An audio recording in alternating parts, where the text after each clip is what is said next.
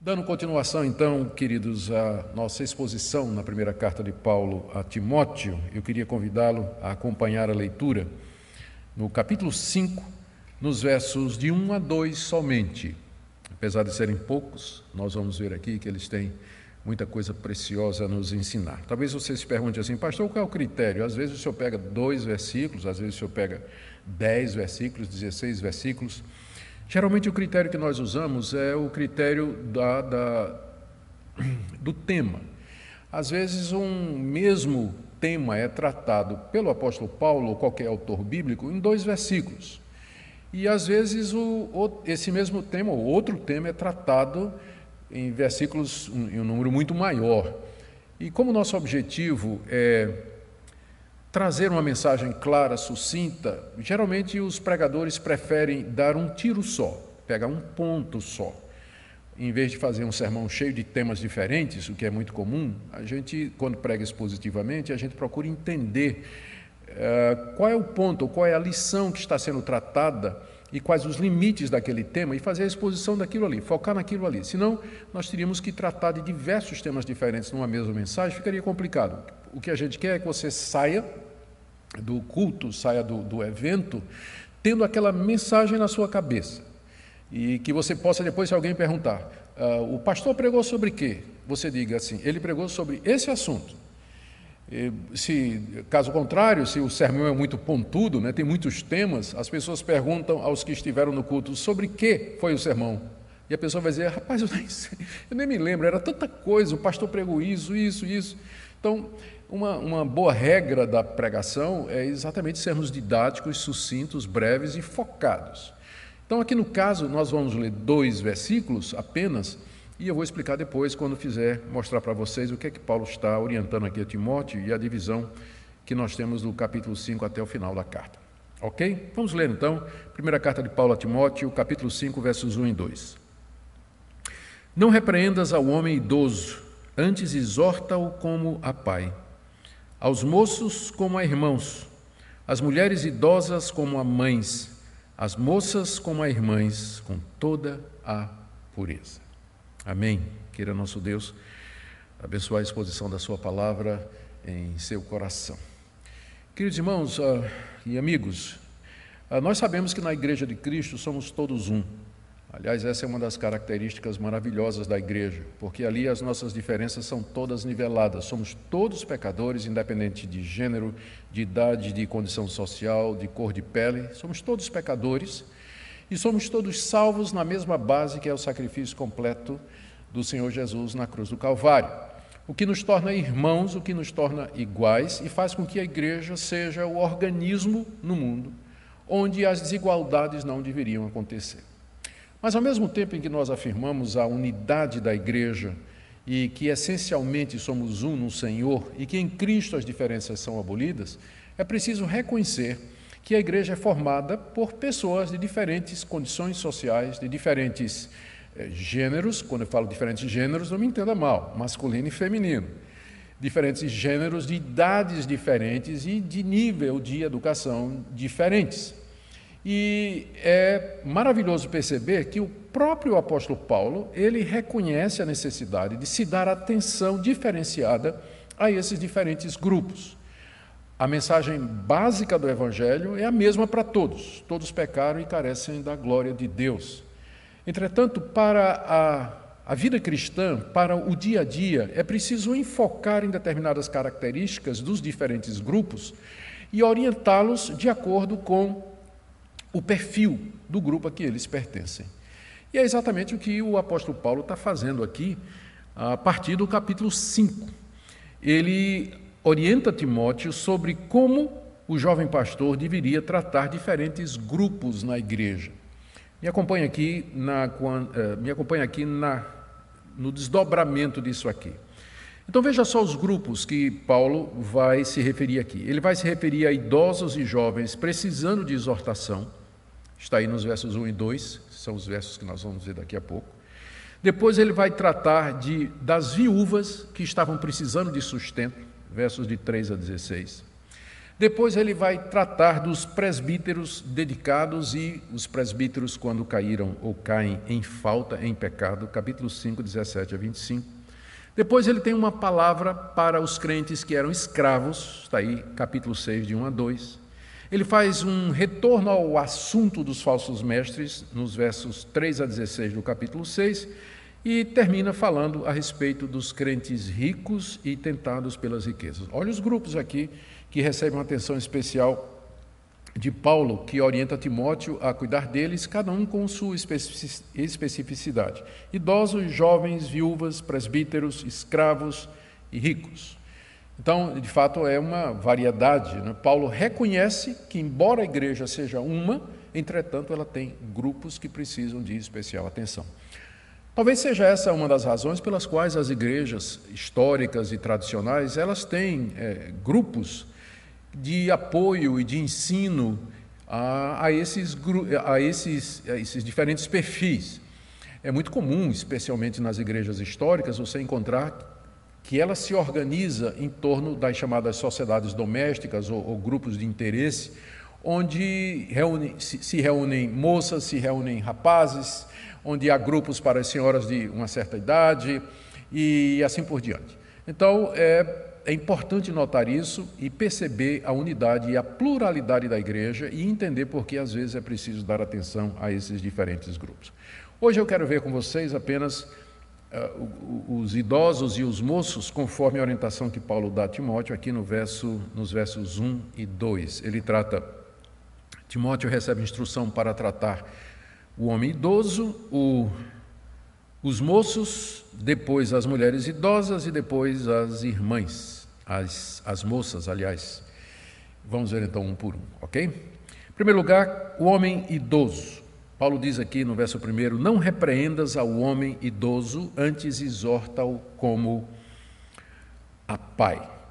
A palavra idoso que tem aqui é a mesma palavra para presbítero que Paulo vai usar, usou no capítulo 3 e vai usar no capítulo 5.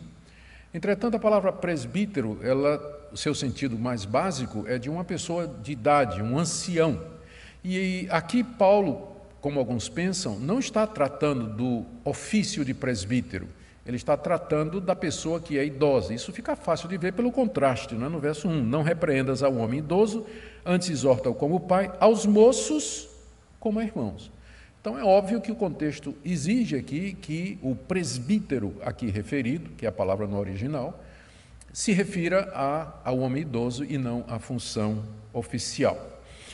É, provavelmente esses idosos, né, esses anciãos, eles já eram assim, já, já tinham essa idade quando eles se converteram, considerando que fazia pouco tempo que o evangelho tinha chegado na cidade de Éfeso. Não faria com certeza mais de 10 anos. Então, isso significa que pessoas de idade, moradores da cidade de Éfeso, elas também ouviram a pregação do Evangelho e já se converteram na idade avançada, o que nos mostra que o Evangelho de fato alcança não somente crianças, adolescentes e jovens, mas alcança pessoas de todas as faixas etárias. Então, havia esses idosos dentro da igreja de Éfeso. A segunda coisa que Paulo pressupõe aqui é que esses homens idosos eles podem se tornar repreensíveis, senão não haveria necessidade de orientar Timóteo sobre como corrigi-los. O que nos mostra que idade avançada não garante perfeição e nem sabedoria sempre. A gente tende sempre a pensar que com o passar dos anos e com o amadurecimento e com a chegada da idade, as pessoas se tornam mais cuidadosas, mais experientes, mais sábias, embora isso seja verdade em muitas áreas da vida. Isso não significa necessariamente que um cristão de idade é, avançada ele não possa cometer erros. Na verdade, ele os comete sim. Ele os comete sim. Um exemplo que nós podemos dar aqui, infelizmente, é aquele famoso exemplo, talvez o mais conhecido do Antigo Testamento. Lá no primeiro livro dos Reis, capítulo 11, nos é dito que o rei Salomão, aquele que tinha um coração sábio, o homem mais sábio da sua época, temente a Deus, autor de partes das escrituras do Antigo Testamento, esse homem na velhice deixou que as mulheres corrompessem o seu coração e ele abandonou o Senhor. E ele passou a adorar os deuses das mulheres das nações vizinhas com as quais ele havia se apegado, ou havia é, se casado ou tomado como concubina. Na velhice, ele deixou o seu coração se desviar do Senhor. Então, idade não é garantia de que a pessoa será sempre sábia. Velhos podem cometer e cometem erros, cometem desvios, fazem coisas impróprias, dizem o que não devem e a responsabilidade do pastor é corrigi-los como corrigiria qualquer outra pessoa. E esse é o ponto aqui. Paulo diz a Timóteo: Não repreendas ao homem idoso, antes exorta-o como a pai. Ou seja, era dever de Timóteo corrigir os idosos da igreja, os homens idosos, quando eles caíssem em falta ou deixassem de fazer aquilo que a palavra de Deus ordena. Só que Timóteo deveria levar em consideração duas coisas. Primeiro, que ele era jovem comparado com estes anciãos que havia em Éfeso. Como nós já vimos antes, talvez Timóteo estivesse entre os 25 a 35 anos de idade, nessa faixa aí. O que seria em comparação com o presbíteros, o ancião, é isso que a palavra designa, em comparação com o ancião, Tiago, ou perdão, Timóteo seria relativamente jovem. E, portanto, haveria, poderia haver alguma dificuldade por conta dessa diferença de idade. Segunda coisa é que Paulo já tinha dito para Timóteo: ninguém despreze a tua mocidade. O que quer dizer que Paulo estava consciente da juventude de Timóteo e que o fato dele ser jovem poderia, de alguma forma, causar dificuldades no pastorear a igreja, uma vez que ela tinha pessoas de mais idade. Então, considerando que ele era mais jovem, considerando as advertências do apóstolo Paulo para que ele não desse motivo para que a mocidade dele fosse empecilho ao seu ministério, Timóteo então não deveria repreender o homem idoso em pecado. Como Paulo diz aqui, não repreendas ao homem idoso. Só que essa palavra repreender aqui, aliás, é uma palavra que só aparece aqui no Novo Testamento, não aparece em mais lugar nenhum. Ela significa, no grego clássico, onde nós temos muitos, muitas ocorrências dessa palavra, repreender de maneira áspera, de maneira violenta, agressiva, como espécie de punição ou castigo, ralhar com uma pessoa porque ela fez alguma coisa errada. É isso que a palavra significa. A, a versão da Almeida corrigida, ela, ela traz assim, ela traduziu dessa forma: não re repreendas asperamente, que eu creio que é uma tradução mais exata do termo porque uh, nem toda repreensão é áspera, né? mas o que Paulo está proibindo aqui é aquela é, ralhar com a pessoa, é, é ser agressivo, né? castigar a pessoa violentamente com palavras por conta dos erros que ela cometeu.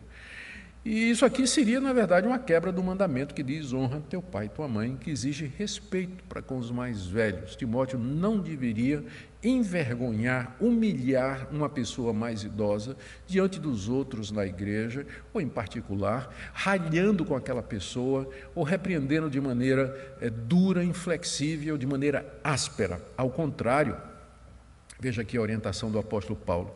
Ele deveria exortar ao idoso como se fosse o seu pai. A palavra exortar aqui, ela significa encorajar, e no contexto de correção, significa corrigir de maneira positiva, aconselhando a pessoa que está em falta, encorajando-a a reconhecer o seu erro, mostrando os benefícios do arrependimento e do perdão e ajudando aquela pessoa a confiar que Deus vai perdoá-la, que vai restaurá-la e que vai poder continuar a vida. Existe uma diferença muito grande em repreender asperamente e encorajar, exortar uma pessoa a mudar os seus caminhos. Paulo aqui coloca inclusive um parâmetro para ajudar Timóteo a entender o que, que ele estava dizendo. Ele diz assim: corri, exorta como a um pai como um filho atencioso, um filho grato e que vê o seu pai andando no caminho errado e então, com todo respeito, com todo carinho, porém com firmeza, se aproxima do pai e mostra ao pai os erros do caminho que ele está seguindo e a necessidade de mudança de vida, de arrependimento, de confissão, restituição, enfim, consertar os erros que havia cometido. Era essa a tarefa que Paulo estava dando a Timóteo com relação aos idosos da igreja que porventura caísse em pecado. Como nós dissemos, Há sempre idosos na igreja, idosos podem errar, podem falhar, é tarefa do pastor corrigi-los, mas ele deve fazer isso com brandura, com humildade, com respeito, não ralhando, não humilhando, não de forma inflexível e severa, mas encorajando para que aquela pessoa possa corrigir os seus caminhos. Agora vamos para o segundo grupo que o apóstolo Paulo trata aqui, que são os moços, ainda no verso primeiro. Enquanto isso, espero que você esteja mandando seu comentário aí não vamos atender a todos, naturalmente, não é? o tempo não vai dar, mas nós escolheremos alguns que nos parecem mais relevantes, com certeza. A nossa equipe já está trabalhando nisso. A equipe dos moços, ou é, o grupo dos moços, perdão. Verso 1. Aos moços como a irmãos. Note que não há verbo aqui, porque está pressuposto o verbo da sentença anterior. Na sentença anterior, Paulo disse: exorta ao ancião como pai aos moços, exorta como a irmãos. Ou seja, os moços também se tornam repreensíveis. Moços aqui são aqueles membros da igreja, os homens eh, membros da igreja de Éfeso, ou das igrejas de Éfeso, que teriam uma idade aproximada à idade de Timóteo. Eles também se tornam repreensíveis. Na segunda carta que Paulo escreve aos a Timóteo, quando Timóteo possivelmente ainda estava em Éfeso, Paulo menciona no capítulo 2, se você quiser ver comigo aí, 2 Timóteo, capítulo 2, verso 2, o, uh, perdão, 2 Timóteo, capítulo 2. Opa, cadê o versículo? Agora me foge. Ah, sim, é 22, perdão, é 2, 22. Foge outrossim das paixões da mocidade. Nessa segunda carta a Timóteo, Paulo menciona o que ele chama de paixões da mocidade. Quando a gente dá uma olhada lá no capítulo 2 de 2 Timóteo, a gente percebe que Paulo está se referindo ao ímpeto do coração de Timóteo de se envolver em discussões e polêmicas com os falsos mestres. E era, era isso que Paulo se refere como paixões da mocidade, ou seja, a falta de é, zelo sem sabedoria. Zelo sem sabedoria. É, talvez, assim, irado, indignado e frustrado com a presença e atuação dos falsos mestres dentro da igreja, eh, Timóteo partiria para o debate público e aberto com eles, o que seria em desvantagem para Timóteo, porque só quem tinha a perder era Timóteo. Então, Paulo chama esse ímpeto, esse arroubo de, de, de se envolver em polêmica, de paixões da mocidade. Eu sei que na interpretação popular, o que se tem na cabeça quando fala em paixões da mocidade é, é, são, são as paixões sexuais, mas não é isso o que está no contexto, embora, é claro, nós poderíamos incluir essas paixões como parte do pacote. Mas o meu ponto aqui é que Paulo está se referindo ao fato de que a mocidade ela sofre de determinadas paixões. Ela é vulnerável a determinados sentimentos. Por isso, ele diz aqui que quando os moços errarem, você deve exortá-los, Timóteo, porque moços são levados pelas paixões da mocidade e com frequência caem em erros, e nós devemos então corrigi-los. Fazia parte do dever de Timóteo como pastor, exortá-los a se corrigir, a se arrepender dos seus pecados, a confessá-los e consertar as consequências que porventura eles tivessem trazido. Mas mais uma vez, Paulo qualifica essa exortação. Timóteo deveria exortar os moços quando eles cedessem às paixões da mocidade, mas deveria fazer isso, Paulo diz aqui, como a irmão. O que isso significa? Significa sem nenhum tom de superioridade. Você é meu irmão, nós estamos juntos, fazemos parte da mesma família, só que você está andando nos caminhos errados. E eu aqui estou para ajudá-lo, quero encorajá-lo, exortá-lo a mudar de vida, arrepender-se, confessar seus pecados. Com amor e encorajamento, Timóteo deveria tratar aqueles moços da igreja que estavam vivendo uma vida irregular. Ponto importante aqui, pastores. Às vezes, com medo de perder a mocidade, a gente pensa que a melhor maneira de guardar os jovens ou manter os jovens vindo à igreja é simplesmente aceitar a vida que eles levam, deixar que eles vivam suas, suas vidas como desejam, às vezes o pastor fica temeroso de exortar a mocidade, porque teme que os jovens então se afastem da igreja. Mas, independentemente dos resultados, é nosso dever, como pastor, cuidar que a mocidade ande nos caminhos de Deus. Da mesma forma que nós devemos exortar e devemos corrigir os idosos, da mesma forma devemos fazer isso com os idosos, que foi o que a gente viu na, na frase anterior, devemos fazê-lo com os moços também. Ou seja, o pastor não deve ter diferença aqui, não deve eh, exortar só um grupo e não outro, mas todos aqueles que na igreja precisarem de correção e de repreensão, ainda que seja a mocidade da igreja, que às vezes fica sem qualquer orientação, sem qualquer referencial, o pastor fica com medo de tratá-los, como eu já disse. Mas muito bem. Vamos para o terceiro grupo que o apóstolo Paulo menciona aqui, a Timóteo, que Timóteo deveria repreender e corrigir, que é o grupo das mulheres idosas. Está ficando complicado, né? Agora são as mulheres idosas. Veja aí no verso 2 como Paulo segue na mesma linha. Vamos ler do versículo 1 até o 2 para fazer sentido. Não repreendas ao homem idoso, antes exorta como a pai. Aos moços, exorta como a irmãos. As mulheres idosas, exorta como as mães. A palavra para, que é traduzida aqui como mulheres idosas é a palavra presbíteras, no grego, que é a mesma palavra do verso anterior, para homem, só que no feminino, obviamente. E se refere a uma mulher de idade avançada mulher de idade avançada, com certeza mais velha do que Timóteo. Por isso, algumas traduções, em vez de colocar mulher idosa, preferiu mulher mais velha, né? talvez querendo ser um pouco mais politicamente correto.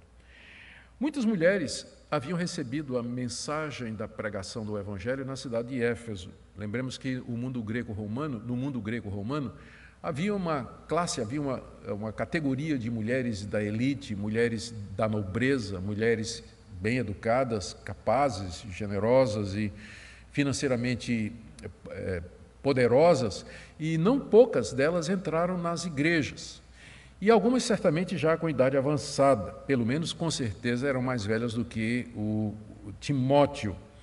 Essas mulheres foram recebidas na igreja, batizadas e, com certeza, participavam dos cultos e dos encontros da igreja.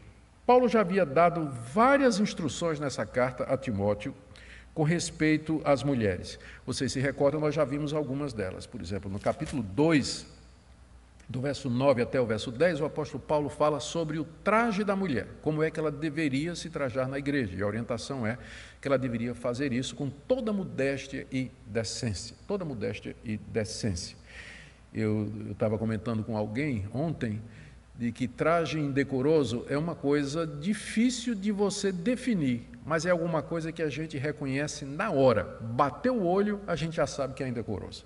Pode não saber definir, ele se percebe, salta aos olhos a, a falta de decoro do vestuário de algumas pessoas, de algumas irmãs. Paulo já havia falado a respeito do vestuário delas no capítulo 2, de 9 a 10. Nesse mesmo capítulo, você se recorda, capítulo 2, nos versos de 11 a 12, na verdade vai até, é, vai até de 11 a 15, Paulo fala a respeito da atitude delas diante do ensino na igreja, que seria ouvir com toda humildade, não, não participar do ensino numa posição de autoridade, mas com humildade no coração ela aprendesse o ensino da palavra de Deus. Nós já vimos isso também. E também no capítulo 3, quando Paulo está falando dos diáconos, ele dá instruções no verso 11 com respeito àquelas mulheres que ajudavam no serviço da diaconia, de ajuda aos pobres, consolo aos doentes, dizendo que as mulheres devem ser respeitáveis, não maldizentes, temperantes e fiéis em tudo.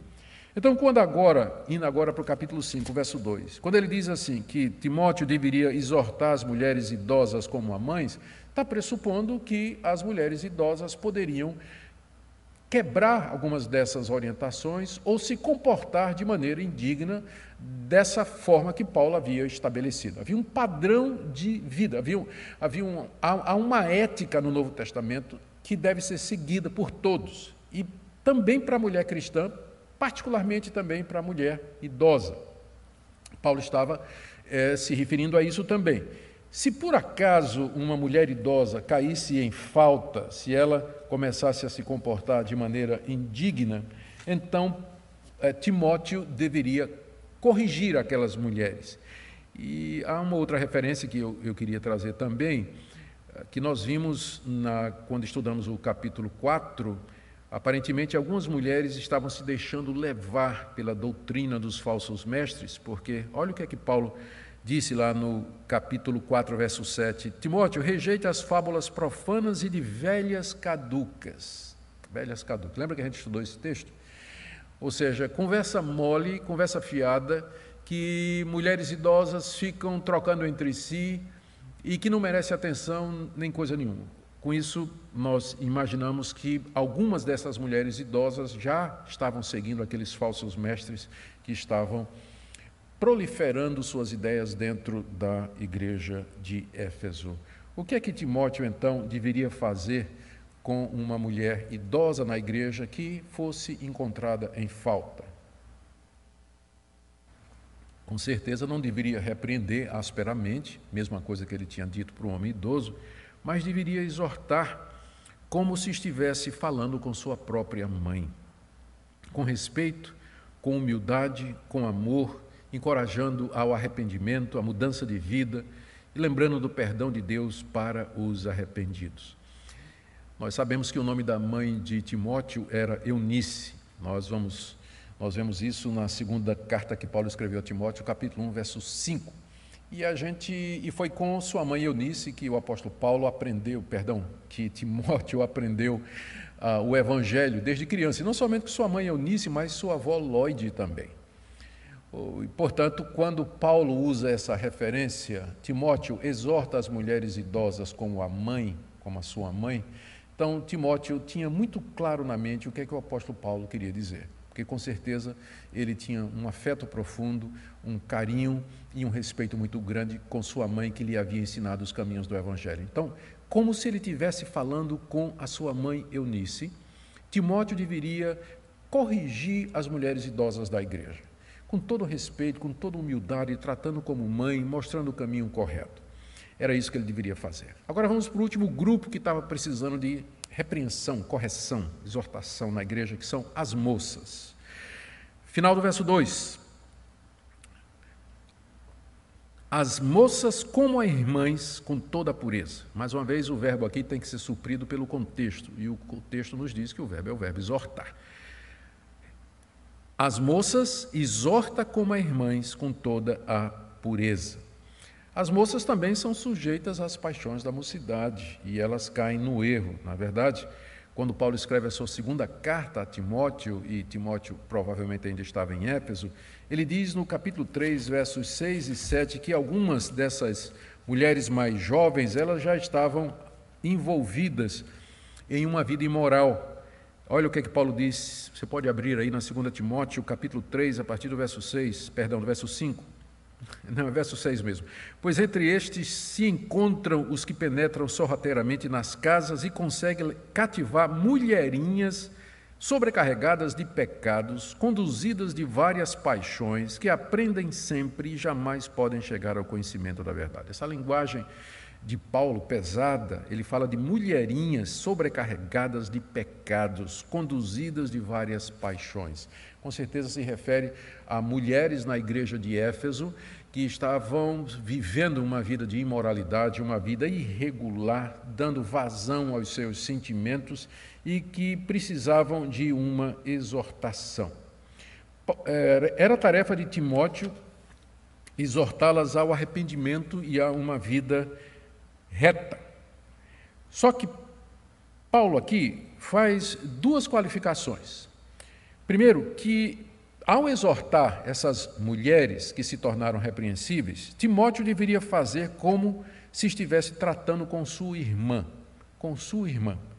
E segundo, Paulo diz aqui, ele devia exortar com toda a pureza. Quando a gente combina essas duas qualificações, trata as mulheres que caíram em pecado como se você estivesse falando com sua irmã, e faça isso com toda a pureza, o quadro que emerge é o seguinte: Timóteo deveria ter cuidado para não exortar, aconselhar, pastorear as mulheres da igreja que evitassem motivações impuras no seu coração e nos seus pensamentos, coisa que não é difícil acontecer. Segundo, que ele evitasse a aparência do mal, aparência do mal. Ou seja, agir de uma forma que desse uma impressão errada às pessoas que porventura viessem a observar, olhar ou escutar. É preciso ter muito cuidado. A gente não somente precisa ter intenções corretas, mas nós precisamos dar a impressão de que essas, ou, ou refletindo a verdade do nosso coração, né, mostrar, refletir que nossas motivações são, são puras. E é por isso que Paulo diz aqui a Timóteo: faça isso como um homem que aconselha a sua irmã. Paulo já tinha orientado Timóteo a que se tornasse o modelo de todos na pureza. Lembra, lembra lá? Capítulo 4, verso 12: Ninguém despreze a tua mocidade, mas torna-te padrão dos fiéis na pureza. E um dos pontos disso, né, se tornar modelo dos fiéis na pureza, é tratando as mulheres da igreja de uma forma a deixar claro que ele não era motivado por nenhuma intenção sexual nenhuma sensualidade. Ele não queria se aproveitar da sua posição como pastor para explorar sexualmente as mulheres, o que infelizmente, infelizmente a história da igreja nos mostra é um pecado que tem acontecido no, através ou cometido por pastores e líderes que usam sua autoridade, a sua influência para atrair, enganar e se aproveitar, abusar sexualmente de mulheres na sua igreja. Que Deus nos livre, que Deus tenha misericórdia, misericórdia de nós. Nós agora caminhamos para o final e eu queria trazer algumas aplicações. Em primeiro lugar, aplicações para os pastores, a partir desses dois versículos. Primeiro, eu creio que ficou claro para nós, pastores, que é nossa tarefa exortar e corrigir os membros da igreja que estiverem vivendo de maneira irregular sem distinção de idade, gênero ou posição social. Na verdade, essa é uma parte do ministério que não é exatamente a parte mais agradável, quando os pastores eles têm que se aproximar de um membro em particular ou num grupo, dependendo da gravidade da situação, e exortar, confrontar a pessoa em amor com respeito ao erro que ela está cometendo e exortar aquela pessoa ao arrependimento, mudança de vida, em alguns casos, a fazer restituição, pensando no prejuízo que o seu pecado acarretou. Não é uma tarefa fácil e não é certamente a tarefa que os pastores mais gostam, mas ela precisa ser feita. Ela faz parte de pastorear o rebanho, faz parte de cuidar das almas das pessoas, de desviar a pessoa do caminho da iniquidade.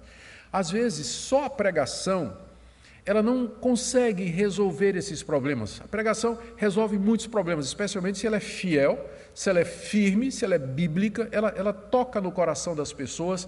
O Espírito Santo usa aquilo para as pessoas verem o seu pecado e se corrigirem só com a pregação. Mas em muitos casos, a pregação em si não é suficiente. É preciso chegar perto, o pastor chegar perto, particularizar aquele caso, tratar olho no olho aquela situação. É, é esse o dever que Deus nos coloca como pastores do rebanho e que nem sempre é uma tarefa fácil. E eu quero dizer que essa tarefa, ela inclui, à luz do que nós estamos falando, os idosos, quer sejam os homens, quer sejam as mulheres, e os moços, né? rapazes e moças. Então, sem distinção ou sem fazer acepção, ah, sem privilegiar um grupo em detrimento do outro, o pastor deve corrigir todos aqueles de qualquer faixa etária, homem ou mulher, que de alguma forma se torna repreensível. Os pastores, a segunda lição que eu queria tirar aqui é que os pastores deveriam tomar todas as precauções possíveis para evitar a aparência do mal. Primeiro, quando eles forem exortar os idosos, eles devem fazer de uma forma respeitosa, para não dar a impressão, ou para não, para não causar estranhamento as pessoas que com razão vão dizer: Ué, mas ele não está respeitando os mais velhos, ele não está percebendo a, a, diferença de idade entre ele e a pessoa, aquela senhora que ele está repreendendo. O pastor precisa se conduzir com sabedoria e com respeito e temor diante dos mais idosos, particularmente no que diz respeito à correção deles quando isso fizer necessário. Mas há um caso em especial, em particular, em que o pastor deve cuidar. Não poucos casos de adultério pastoral começaram no gabinete pastoral com mulheres buscando auxílio para o seu casamento ou para os seus relacionamentos. Não poucas vezes. O pastor precisa tomar algumas medidas para evitar que esse tipo de coisa aconteça. Tipo assim, medidas simples. Dependendo do caso, quando uma mulher da igreja vier pedir orientação ah, com respeito ao seu casamento, e aí o pastor percebe que vai entrar, ela vai começar a falar a respeito da, da questão sexual, porque muitas vezes separação tem a ver com compatibilidade, incompatibilidades ou problemas na área sexual, talvez o pastor deveria dizer assim: olha, vamos remarcar nosso encontro e na próxima semana, quando você vier, minha esposa vai estar aqui comigo e nós vamos conversar a respeito desse assunto. Em alguns casos, isso seria mais sábio fazer.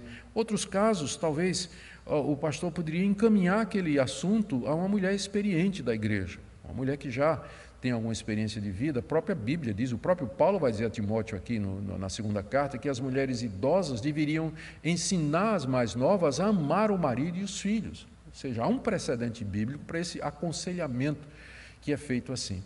Outra medida muito simples, né, colocar uma, nunca ficar trancado, né, as quatro portas e colocar uma janela de vidro, né, que todo mundo possa ver o que está acontecendo. São, são medidas simples e que evitariam esse tipo de coisa que infelizmente acontece, que é a tentação que, que vem dentro do gabinete pastoral. Lembra do que o apóstolo Paulo diz? Na hora de aconselhar, na hora de exortar, corrigir uma mulher na igreja, pastor, faça isso como se estivesse falando com sua irmã e faça isso com toda pureza. Não se aproveite da vulnerabilidade, não se aproveite daquele momento em que ela vai abrir o coração, vai contar coisas, Tome precauções, porque você é pecador, você é sujeito a ser tentado e essas coisas, infelizmente, acontecem.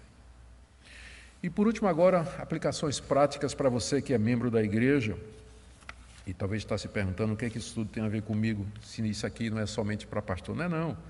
Veja só. Primeiro, os idosos, você que me ouve e que é, é idoso, né? já passou aí dos 60 como eu, ou está chegando aí nessa fase, você deve estar pronto a se deixar pastorear e corrigir por um pastor que seja mais jovem. Porque não é uma questão de idade, é questão de verdade. Se você caiu, se você errou, e o pastor da sua igreja é um pastor mais jovem, mas ele está certo, ele se aproxima de você com carinho, com seriedade, trazendo a verdade, se submeta. Não deixe a idade dele ser uma barreira para você, porque ele é instrumento de Deus para a sua vida, independentemente da idade. Às vezes, para o idoso, fica difícil. Quem ele pensa que é? Né? Esse, ainda nem saiu das fraldas e está querendo me corrigir? É, só que Deus usa jovens pastores para corrigir idosos, como o apóstolo Paulo acabou de falar aqui.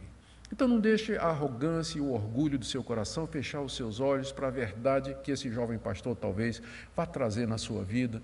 Abra seu coração, se humilhe e não veja o instrumento, mas olhe para Deus que está por detrás, querendo falar ao seu coração. Da mesma forma, você que é jovem, você deve aceitar a correção do pastor, mesmo que ele seja da sua idade, porque ele é o homem que Deus colocou a liderança da igreja para pastorear o rebanho. Quando eu falo pastor, eu estou falando em geral, aqueles que Deus colocou na igreja, pastores, presbíteros, líderes e que são encarregados do rebanho. Então você deveria ter essa atitude jovem de humildade, você que é rapaz, moça, sujeita às paixões da mocidade, que cai em erro, escute a orientação que vem de Deus através do pastor que Deus colocou. E também uma palavra agora específica para as mulheres. Vocês deveriam estar bem conscientes de que seu pastor é homem e que ele é sujeito a todo tipo de tentação, como qualquer outra pessoa. Portanto, nos ajude, seja discreta, seja sábia quando você vai abrir sua vida, especialmente sua vida sexual e seu casamento em aconselhamento. E seja discreta no seu vestir, seja modesta, ajude os pastores a tratar você como irmã e ter uma atitude de pureza e que tenha motivações corretas quando vão ajudar você na sua necessidade, porque eles são homens também e são sujeitos à tentação. E por último, queridos, lembremos que a igreja, em sua fase terrena e militante, que é a fase que nós estamos agora, ela não está livre da presença e do efeito do pecado e da corrupção do coração do homem, como nós acabamos de ver. Paulo aqui está pressupondo que na igreja de Éfeso havia idosos pecadores, idosas pecadoras, moços pecadores, moças pecadoras. Essa é a igreja, até o dia que o Senhor Jesus vier nos buscar. Isso não significa que nós vamos simplesmente fechar os olhos e dizer é assim, não tem jeito. Veja que Paulo diz a Timóteo: exorta, corrige, repreende, anima, com toda pureza, como tratando alguém da sua família, na dependência de Deus para que a igreja possa andar no caminho. Por último, ore, ore pelos seus pastores, porque essa tarefa nem sempre é uma tarefa fácil. E ela precisa ser feita para que a igreja ande em santidade. Amém?